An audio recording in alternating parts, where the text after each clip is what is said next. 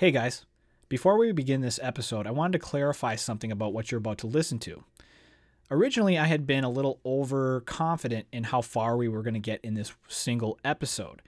Uh, so much so that I said we were going to get through parts 5, 6, 7, and 8. However, our part 5 portion of the episode was 45 minutes in itself. So uh, this is actually going to be two separate episodes. So just kind of disregard when I get all excited in the beginning about how much we're going to listen to. That being said, let's get on to it and uh, see you on the next one. Stay tuned after for the next episode. Welcome back to Random Book Club Podcast. I'm your host Dan Van. With me today again, my co-host Donovan McMullen. How you doing, bro? Good, doing great. Good to nice have you here. Warm weather outside, finally for once. Yep, got nice weather. But this won't be posted till winter, so you know, whatever. We'll good point. Good point. Uh, yeah, yeah, that's true. Anyway, we got a big one tonight, Don. Um, we're going through chapter one, parts five, six, seven, eight. You know what I'm saying? Yeah, yeah. How long? How long were you holding on to that one? Uh, for a long time. but it's it's a big one. We basically the parts five and six. I wanted to get that one done that's going to be when Geralt's getting ready, and then Geralt goes to the actual crypt. But then part yep. seven and eight is like so um, short that you just kind of have to include it. So I just kind of figured. Surprisingly, yeah. So I yeah I remember that it just it kind of you were excited because the buildup actually took way longer than the actual argument.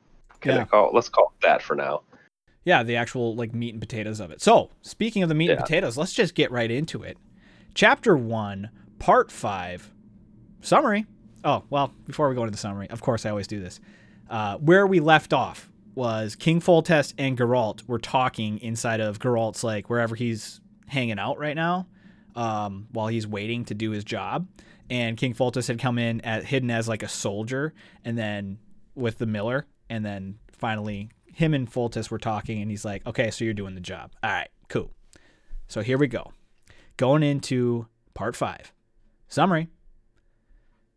Uh, the part starts off with Geralt inside the old palace. So we just zoom right into the old palace now. We're, we're in the place where it's abandoned. That had been abandoned for seven years earlier. Looking uh, out one of the palace windows as dusk was falling rapidly, the view from his old from this old castle verified what Geralt had learned about the effects that the Striga had made on uh, Vizima. He could see the lights of the town flickering in the distance, could see the wilderness which had grown around the old building due to the townspeople avoiding the area, and also the Witcher could see the stout tower of King Foltest's new palace looming black in the distance against the darkening blue sky. So that's the setting. That's where we're at. He's just looking out that palace window as the sun's setting. Geralt then heads into one of the empty chambers to continue his meticulous preparations he had already started, knowing he had plenty of time before the Striga came out at midnight. So here's a here's an excerpt from the book of, of this scene. On the table in front of him, he had a small chest with metal fittings. He opened it. Inside, packed tightly in compartments lined with dried grass, stood small vials of dark glass. The Witcher removed three. From the floor, he picked up an oblong packet thickly wrapped in sheepskin and fastened with a leather strap. He unwrapped it and pulled out a sword with an elaborate hilt in a black, shiny scabbard covered with rows of runic signs and symbols. He drew the blade, which lit up with a pure shine of mirror like brightness. It was pure silver. Geralt whispered an incantation and drank one after the other the contents of two vials, placing his left hand on the blade of the sword after each sip. Then, wrapping himself tightly in his black coat, he sat down on the floor. There were no chairs in the in the chamber or in the rest of the palace. So he's getting he's getting prepped in kind of a cool way.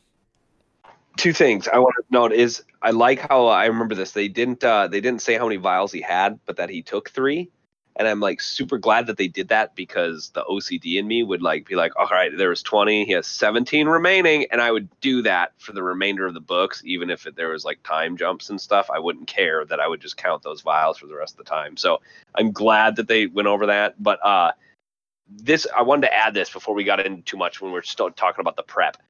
One of the things that I remember while reading this is that I felt as the reader we weren't as caught up as uh, Geralt was. I was actually a little worried for him going into this, Yeah. and I couldn't tell if he was worried too. I couldn't tell if he was hiding it, right? So like, we learn that he's getting slower. We learn that you know he's not as quick as he once was or as sharp as he once was.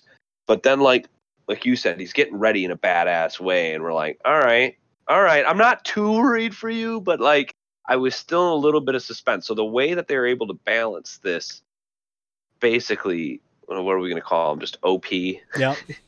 OP needs to be nerfed. One Punch Man instead of just running through the crypt and being like, I got this, whatever. I'm a Witcher, and then they're like, oh, he can just freeze shit with his mind. Okay, then what are we even doing this for? Like, I, obviously the Witcher, but it, it because like later on in the book too, and I'm I, again a little bit of a spoiler. There are guards, and and we already ran into this. There are guards willing to fight this guy Yep. like humans willing to fight this guy, and, he, and we already know that he can make his he can make his blade shiny. like Yep. is that what we thought? Yeah, yeah, yeah. Okay, so we already know that he actually has spells that people have seen, and they're still like, "I'll fight this freak." Right? Like it's not like he's Superman. Nobody wants to fight Superman as a human, except for Lex Luthor, but that's because he's got his own thing going on. It's just I like how they make that like you're still worried about a guy that has abilities who's obviously not human, who's obviously better than being human because every time he fights people, he just he just spanks them, just spanks them.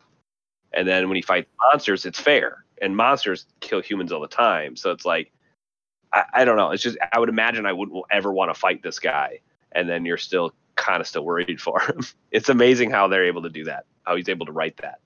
Yeah, I like I liked it too. The the preparations are kind of like of two parts. Like you like you were saying earlier, you don't really know if Geralt is prepared for this or not. You know, he Yeah. he's asking every single question he can to get ready, but you don't know if like is he going to be able to handle this? He always plays it so cool, so you don't know. You know he can dispatch three dudes no problem, but they were in a bar, you know. And so now he's like actually got to go against the monster. So this is our first experience with him getting ready for that. When they start off with him you know, seemingly taking a break from his preparations, looking out the window. Then he goes back to it and he's already began it. And he's got a chest. And this is the first time we've heard of this chest. And it's got a bunch of potions in it, but he only takes three, like you said. And so it's like, Yeah. oh, okay, so there's probably more in there. And he's drinking it and, and preparing, saying incantations. And you're like, oh, this is really cool. He's getting himself like ready for this fight. Like it's almost like studying for the fight or knowing exactly what he has to do. But then you think, oh shit, if he has to actually prepare for this, he probably knows shit's gonna get real. So now you start to get worried again. Yes, like, that's what it was. That's Yep. what it was. You were like, you were like, it's not that you were worried about him being slow. It that's not what it was. It's not like, oh, I think he's gonna be too slow to fight this guy. You know, it's not. It's not that. Uh, watch out! Uh, it's and and you really don't know too much about the monster. I know they described it pretty quickly, but like at this point, there's no first person description yet, right? Like once once he sees it, then it gets a lot better. But it's one of those things where it's like that's what it is. It's you see him prepping, you're like, oh, this is cool. Oh, but if he's already strong and he has to do stuff to make himself stronger, like, uh, hey man, is it Witcher can code he dog. actually can't And then the other it. aspect too, the other aspect too is you don't know if he's going to kill it, cure it, or a combination at this point either. He's just prepping, and you're like, well, he's not telling you what he's prepping or why. It just says Silver Blade. Now I know from the video games that, and the comic books, and the no, I'm just kidding. Um, I know from the from the video game that the Silver Blade was always the monster sword, and then the the Steel Blade was for humans, right? And I also know that humans would kick your ass because I always had it on hard mode, and I never had any good armor in that game because it took me 70 hours to beat like the first 300 missions on the very like first village. Geralt's Anyway, playing on hard. I don't want to get into it. Yeah, I don't. I don't. Wanna, anyway, um, it, it's impressive to me that that like I said, he can portray that we're still worried about this character that you know nothing about. Yeah. It's impressive. It's impressive. You know this guy can handle himself, but you're still like, oh no, watch out, Mister Geralt. Well, it's so much build up because we're just ready to see him actually get into action, and so it's like we're ready for it. So let's But continue. it's not. let's continue. Every Let's other, on. but every other movie is like you're excited for him to fight, and you're like, yeah, this is gonna be an easy win. My guy's gonna kick your guy's butt. But like this one, you're, you're not that way. It's weird. So, after he ingests two of the three potions, Geralt sits motionless with his eyes closed. His breathing starts to pick up and becomes rasping intense, but then stops completely, setting him in a state of complete control over his mind and body. Uh, with his uh, drastically sharpened senses, he hears footsteps in the courtyard. Geralt throws his sword across his back, hides his bundle in the hearth of the chamber of the ruined chimney, and runs down the stairs, silent as a bat. So here's what it says from the book.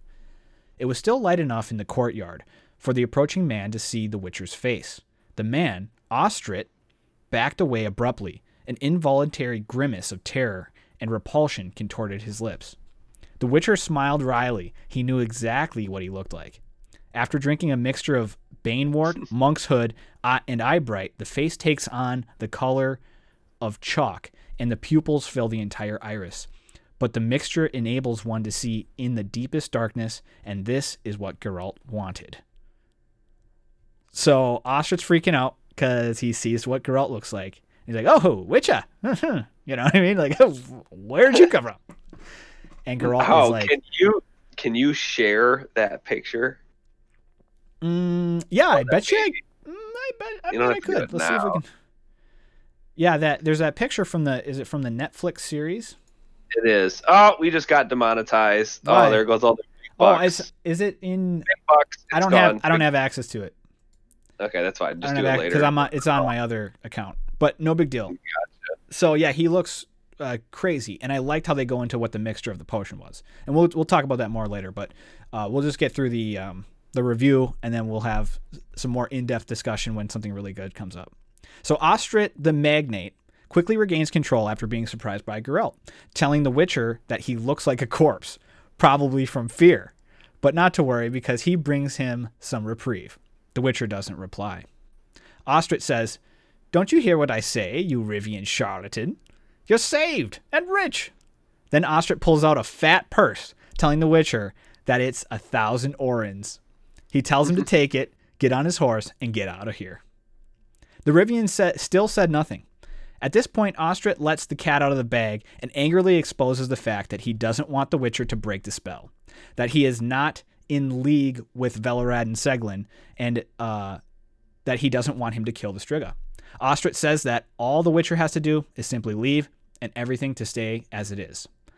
With the night quickly getting darker, to Geralt's eyes, to Geralt's eyes' relief, he speaks slowly, controlling his every movement so that so as not to let Ostrit know of the potion's enhancements, asking Ostrit why exactly he is to leave everything just as it is.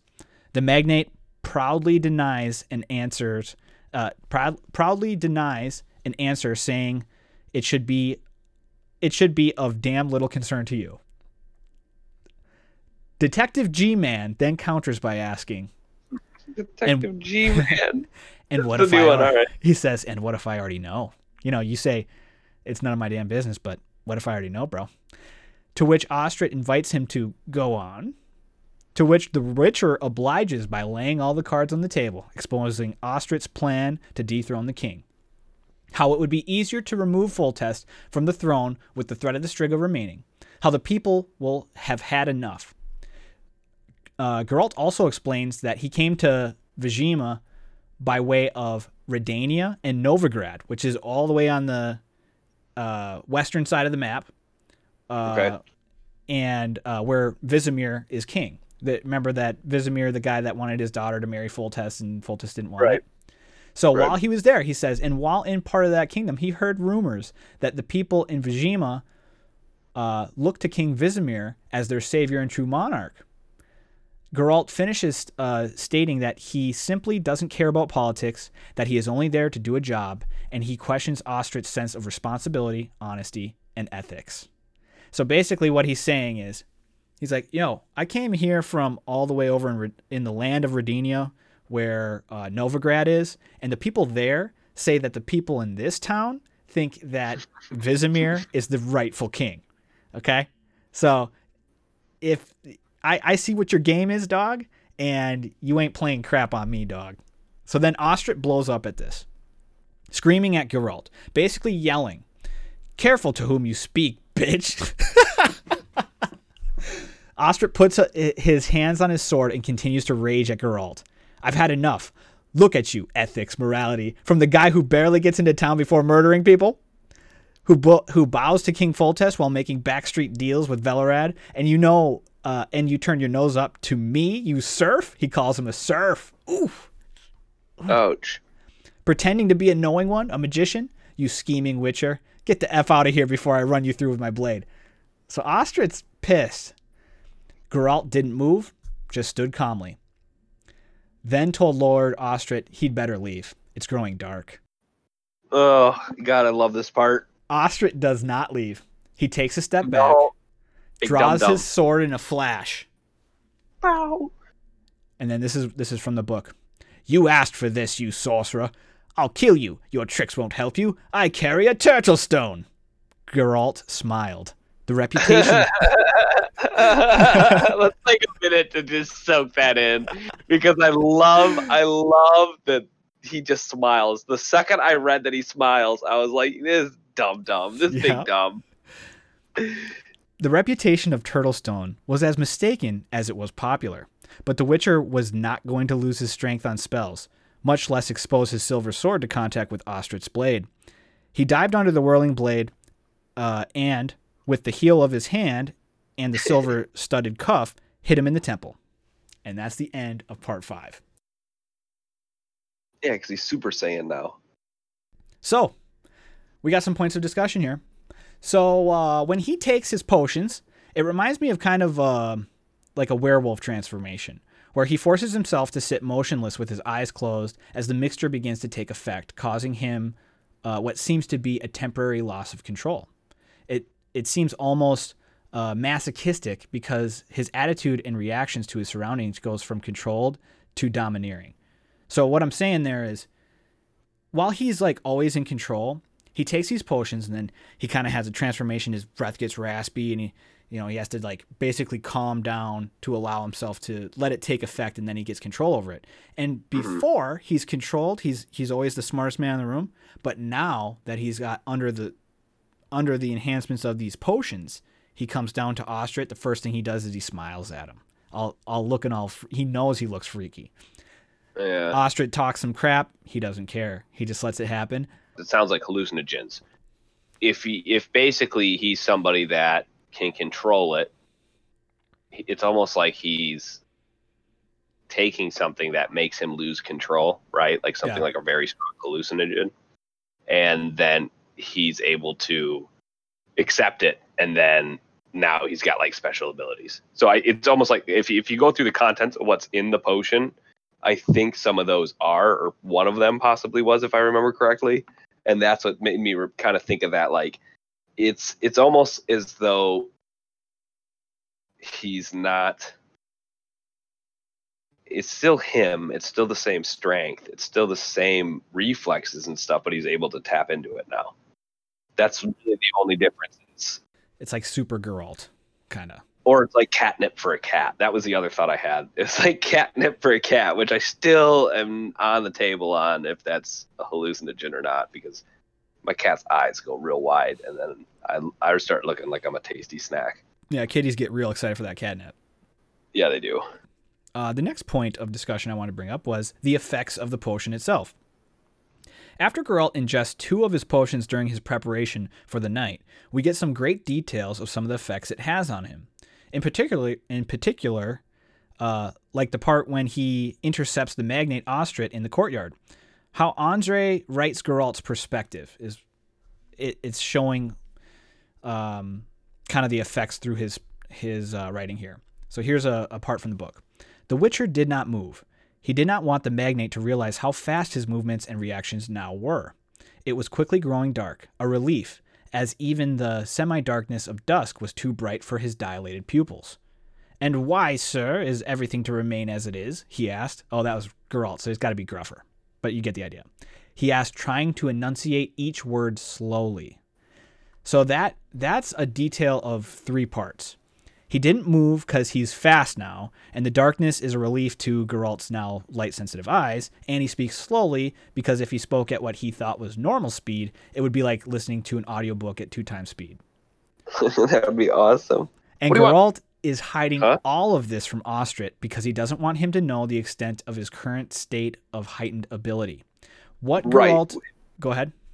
It's we we already know, and I don't remember if it's from the book or not, but this is something that they do as kids to become a Witcher, is they have to drink this poison over and over and over again. So now they have an immunity to it, and that's also why it leads me to believe that it's like a hallucinogen.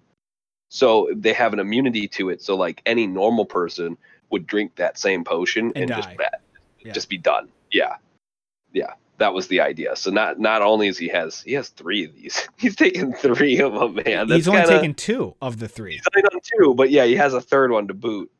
We already know that that's his like Super Saiyan two potion. Yeah, who knows? So what Geralt is experiencing under the potion's effect is interesting enough. But him wanting to hide the effects to me is more interesting. It's almost like a trade secret or something. I wonder if the general public's view of Witcher uh, of a Witcher would change if they knew of the performance enhancing drugs they take before they undertake a behest or a job. So I just think that's kind of interesting that even under that influence state, that enhanced state, he wants to hide it. It's almost like he wants to keep it secret, you know? I guess it's the Witcher code, but like it seems like it's something it more. goes it goes two ways because he also doesn't want to waste any energy. He says not a Yep. spell, not anything. So like literally, he just had to do one duck roll and a bap to the chin, and then knocks him out. Right. So I get that, but I, I agree. I there I didn't think about that aspect of it. I always thought it was just kind of like he was just consuming all of his effort, all of his energy. The more effort he puts out, the quicker that wears off, kind of shit. That's how that's the rules of being a werewolf, right? Yep. Can't Kill tell people. anybody. Nothing to do with the moon or anything. It's just like the more people you have to kill, the sooner it wears off, right? Um, so I that's what I took it as. But that actually, maybe he wanted to have that conversation just so that he could solidify what he already thought. You know what I mean? Because if Yeah. he already knew, why bother talking to the guy? Why not just knock him out? Yep. Just like, oh, thank God you're here. Now I can use you as bait. But bam, and then knock him out right away, and not even just even talk to him. Well, I like the, that he tries to bring a thousand ore into him, and it also explains why that original wit, the other Witcher that it came, it, he- Ostrit said, yeah, the, the Witcher ended up leaving in the middle of the night, must have got scared. And Yep. in reality, no, dude just got a thousand ore in, and bounced. Okay, so now let me ask you: the king offered 3k, right? Yep. The original deal, and then I think the king tried to lowball him a couple times to like 2,000.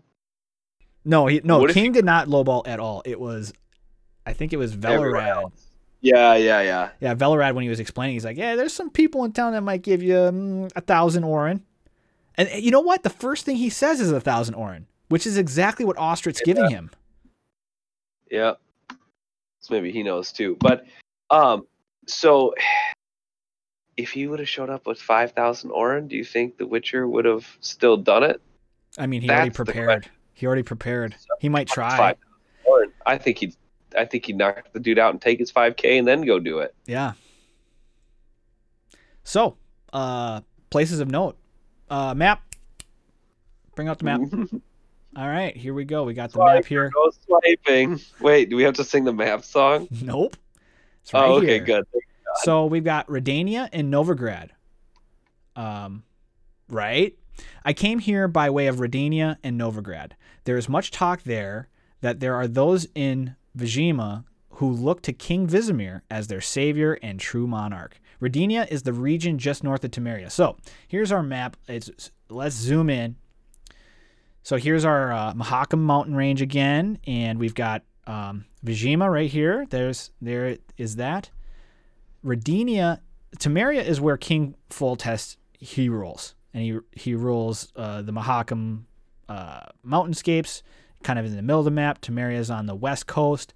Just a just north of Temeria is Redania, uh, and in Redania is this little castle, um, little castle coastline kingdom of Novigrad, and that's where um, our king Vizimir lives. So he can't. So the Witcher, even though he he comes from Rivia, He's a Rivian, you know, with those accents, those funny accents. The Kentucky of. Okay, sorry. Go ahead. This this in itself gives you an idea of like, okay, so here's Rivia. To get to to Vizima, all he'd have to do is go north around the Mahakam, or through the Mahakam, or south. But he says he came by way of Novigrad, which like kind of tells us he's been doing other jobs on the way here. You know what I mean? And then he's there, he hears of the job here, and then comes to Vizima, you know, goes east, travels east to get into town.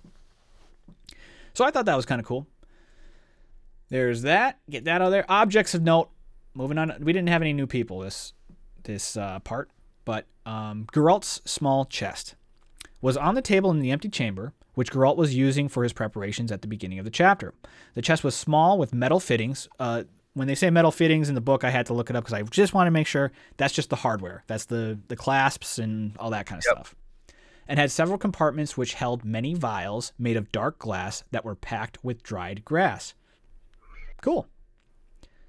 Um, Geralt's potions. Exactly that looks like in my head, by the way. What? I know that looks like an Easter basket full of potions. Yeah. Speaking of But Geralt's not the potions, pla- not the plastic grass, no, this is the real stuff, the dried stuff. Uh, the dry stuff, the real dry stuff.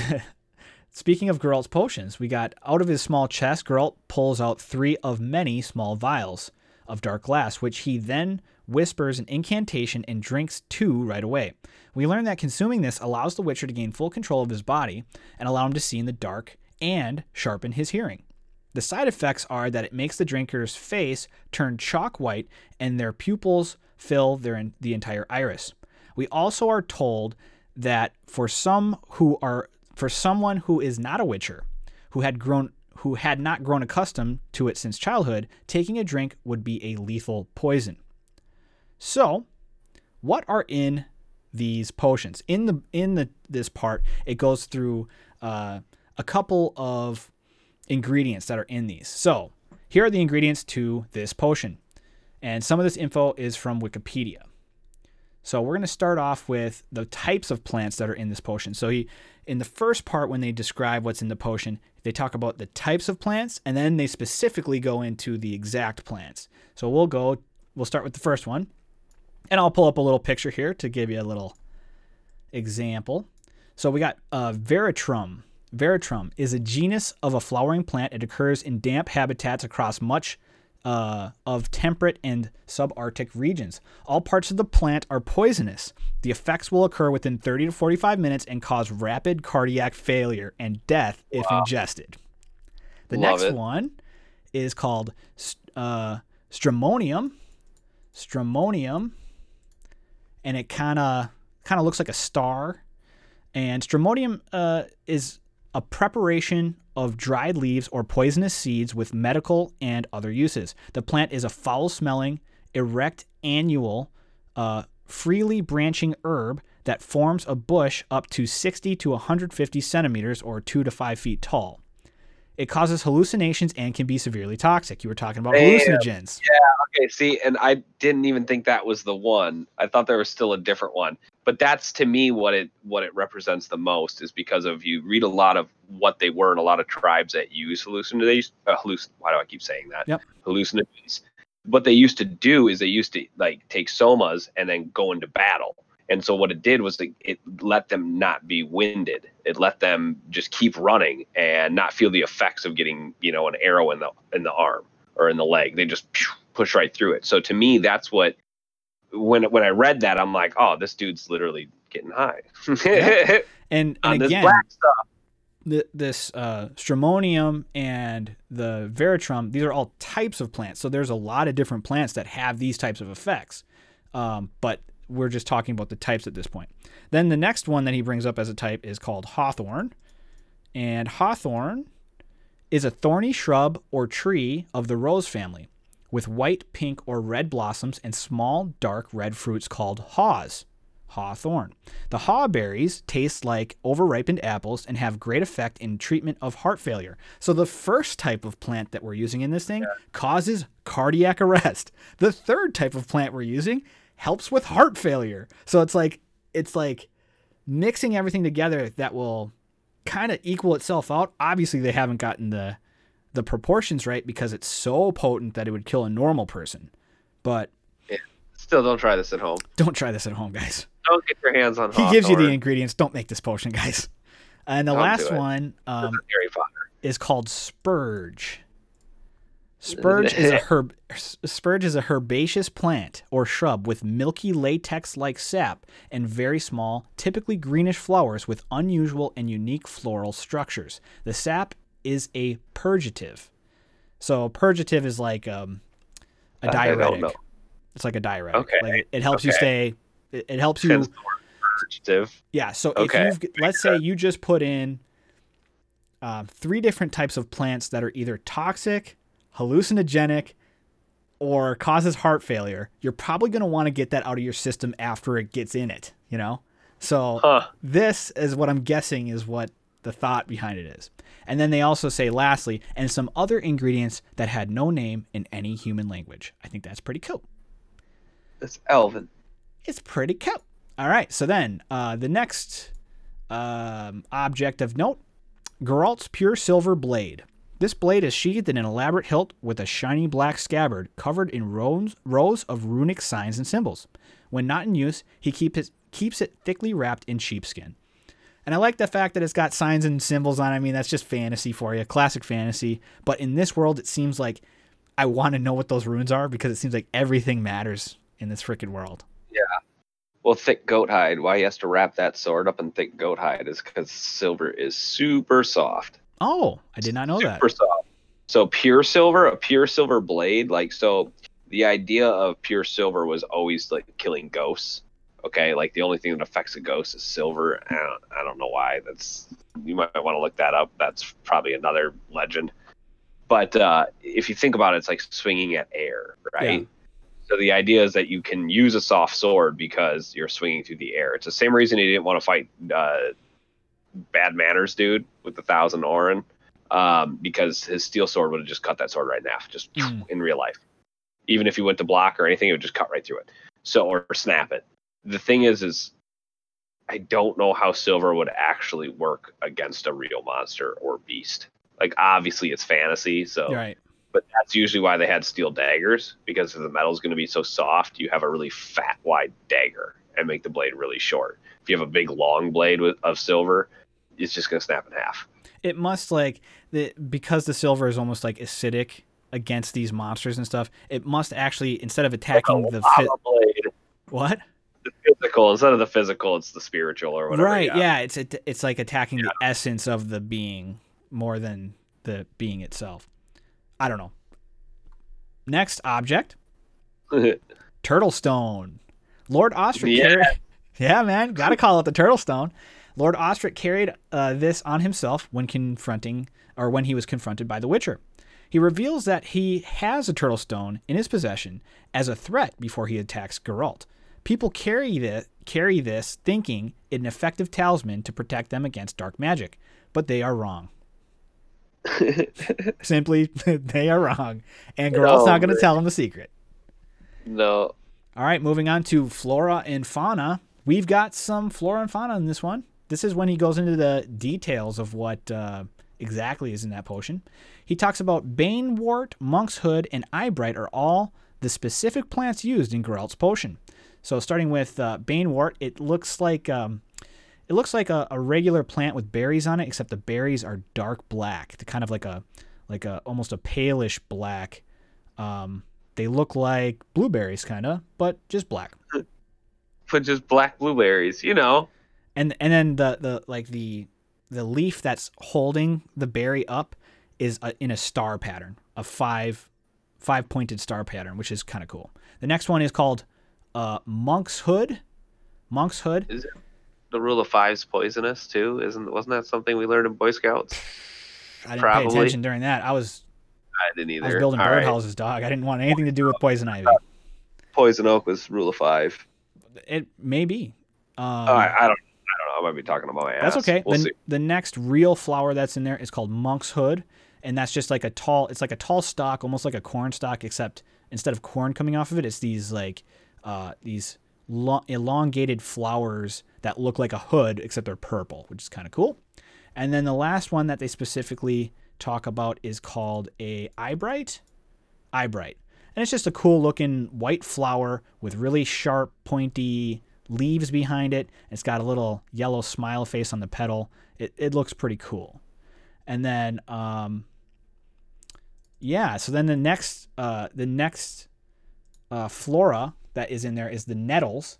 In the courtyard of the abandoned palace, it's overgrown with stinging nettles that Geralt hears Ostrit running through. So nettles are an actual plant, and apparently they're stinging. Kind of probably like, um, oh, what did you you know when you get those spurs stuck on your socks when you're running through the grass? What are those again? You know what I'm talking Oh, about? yeah. The When we were kids, I don't know the name of them. I can't honestly. remember it either, and everyone's be. Can tell you the name of them, but yeah, the little Velcro balls. Yep. All right, moving on to magic and spells. Geralt whispers an incantation as he sips his potions. Is this a spell or is this a prayer or is it both? That I wanted to talk to you about this. It's an incantation, dog. That it's its own thing. So, but the It's both. potion does the thing. That's my thing. Is like the po- I know. I actually was gonna say it earlier, and then I totally forgot. And it's funny that you brought it up at the end again. Um, yeah, I, I was gonna say I don't know. Like, it wasn't a sign, right? Because Right. he didn't make sign with his hands. Isn't that the thing the that he has only to do? thing that they mention about his hand is he uses his left hand, and after each sip, he places his hand on his sword. So maybe he takes a sip, says an incantation, puts his hand on his sword. But so like I was thinking, is it like a kind of like a prayer, but it's like a prayer of empowerment or something, or, or of control, and he's trying to like steady himself with his blade or connect himself with his blade or something. Like as he's as the effects are? Is it a ritual? yeah, it could be a ritual. Not a spell, because like spells seem to be casted, Yep. and signs seem to be drawn. He has to draw a sign, right? So he has to do that stupid Inuyasha shit or whatever the hell he's doing. What's what, and then Naruto. boom, whatever. Naruto, that's what it is. That's what I was looking for. Um, all of a sudden, The Witcher seems a lot less cool when he's doing gang signs at you, Yeah. and you're like, "What the hell is he doing?" All of a sudden, bam, fireball. You're like, "Oh, that sucked. Should have probably hid." Um, gang sign, fireball. Anyway, Is that east or west side? either one, it's Ooh. north and south. Um, I would say it's more like a ritual that he probably was doing. But is that like a bishop blessing his golf clubs kind of ritual, just like a just like a gimme good luck, or is this uh What I ended up settling on is that it was a little bit of both. So I was saying, is this a spell or a prayer or both? But I like how you worded it, ritual. I didn't think of that word. That's exactly kind of what both of those things are, where you're you're reciting something like almost like a mantra, and it does Yep, allow you to focus your energy. And maybe he's focusing his energy on the job, and he keeps touching the sword to remind himself, "This is what I'm focusing on. I'm focusing on this, or whatever." Uh, You know, maybe it awakens his sword somehow. I don't know, but I kind of also- I just kind of landed on he's doing the incantation, which is doing something, but it's either to help calm his nerves or to help. post sip? Is this post sip? Is this post sip? Uh, Okay, we can so go back and find out. Is he tripping balls and then touching that sword is just like making him like grounded and he's like, all right, just calm down. Well, he hasn't started balls." freaking out yet at that point because he was just drinking it, and then he wraps himself in his big. Um, he wraps himself in his big. Here, here it is. Geralt whispered an incantation and drank, one after the other, the contents of the two vials, placing his left hand on the blade of the sword after each sip. Then, wrapping himself tightly in his black coat, he sat down on the floor. And so that's when he starts to trip. So he's he's whispering the that's what incantation and drink. Like. That's literally what it sounds like. He's like, give me my jacket. I need my jacket. Oh, this is gonna be a bad one. I drank two. And he- yeah. He's got to die before he can be awoken. All right, moving on. Questions for Andre. Uh, this is kind of going back to like the first couple parts, and it, it comes up again because he his his breath starts to get raspy when he talks. His voice is raspy. So why is Geralt's voice so unpleasant? Why do people just hear it as grating? Was it due to the Marlboro man? he could I don't know. I guess we're gonna. I just want to discuss it. Was it due to the torture he endured in his training? Are there witchers who have no vocal issues? Did he have an accident where a wolf bit his throat? Like, why is his voice so unpleasant? Is drinking the poison? Did drinking Yeah. the poison as a kid? It's gotta be. It's gotta be, dude. Like, is He's it like, that well thought out? Is Yeah. is this book that well out thought out? Like from like five years old, every day you had to drink like six beers, and then go chop wood all day. I'm pretty sure by the time you were like 65, because you remember he's not a 25 year old. He's not sixty-five. I, He's like think 30. he is. I think he's like thirty. we I have we have to bring up the timeline because I really think he doesn't age. I think he's uh Immortal, he's, he- he's Wolverine. He's Okay. Wolverine. We're gonna call him that. but he looks young. But he looks like he's young with gray hair. Yeah, it's it's interesting because I, I, I guess in my mind I thought now that you know after speaking with you about it, the fact that they had to drink this this poison that straight up kills people as children and drink it enough times where they get used to it, maybe that would cause vocal issues. You know, Can't sing. Maybe that's why he has a bard around him all the time. I what bard? Oh yeah, that's right. We haven't got there yet. We'll see. I don't know any bard. Dandelions. Mm, so yeah, okay, I guess we'll leave it at that. I get the thing that that surprises me about it is before we move on to part 6 is was it that well thought out? This is his first story that he wrote and I I had posted I don't know if I posted this question exactly on Reddit or I, I asked this kind of question and someone um said something to the effect of, well, seeing as this guy wrote a you know, seeing as Andre wrote this as a like a 30 page or 50 page uh, submission for a magazine contest, I don't think it's well that that well thought out.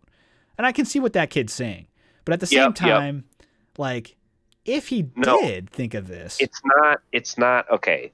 I guess the way that I look at it too is th- th- this obviously is translated. We've been over this already. Yeah. All right. And the translator, we have to decide if the translator is is better is the better author than the original author and was just like I'll take this shitty little short story and turn it into this amazing ready for TV book. Ha. okay, I doubt that. I bet you it's the original author and and work closely with the translator to get it, his best idea of what he wanted onto a, another language, right? Or Yep. multiple languages. Okay. So because I bet no matter what language it's in, I bet this story is badass. I bet it's pretty close to being the same thing, roughly. Okay. Um, if not, if not more than roughly, I'm trying to say, like, if not actually pretty close. So I, I have to believe that it's not that it's necessarily this well thought out.